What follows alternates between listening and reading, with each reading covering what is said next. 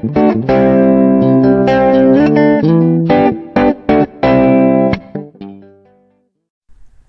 morning, it's Melissa from The Good Company with your daily health tip. This week we are talking about supplementation and today specifically multivitamins. One a day is a really easy way to take good care of yourself. Daily pollution, fatty and processed foods, and stress, both physical and mental, deplete your body of nutrients, and it's up to you to replace these. While you can do it with a really healthy diet, it's a much better idea to do it with a healthy diet and a multivitamin supplement.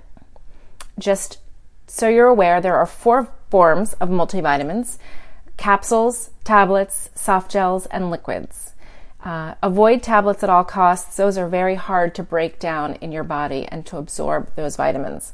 Liquid multivitamins are probably the best way, but we really recommend a capsule. It's easy to take, it's not messy. You can take it with you, um, and it has a good absorption rate we like to take ours with breakfast or if you that kind of person that has trouble remembering to take things on a daily basis leave a bottle of multivitamins next to your toothbrush. And in the morning when you brush your teeth simply pop one in your mouth. Also look for a multivitamin with methylated b vitamins a lot of us genetically are not able to methylate B vitamins. So if your vitamins contain a methylated B vitamin, it's going to be absorbed much easier. Also remember if you're taking a multi-mineral, make sure your multivitamin does not contain minerals because you don't want to overdo it. And we like to take both a multivitamin and a multi-mineral every day.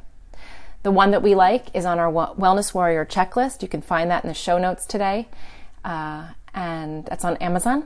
So take good care of yourself, take your supplements, see how well you feel after this week.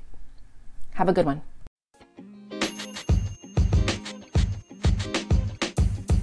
The podcast you just heard was recorded with Anchor. If you want to make your own, download the Android or iOS app completely free from anchor.fm slash podcast. That's anchor.fm slash podcast.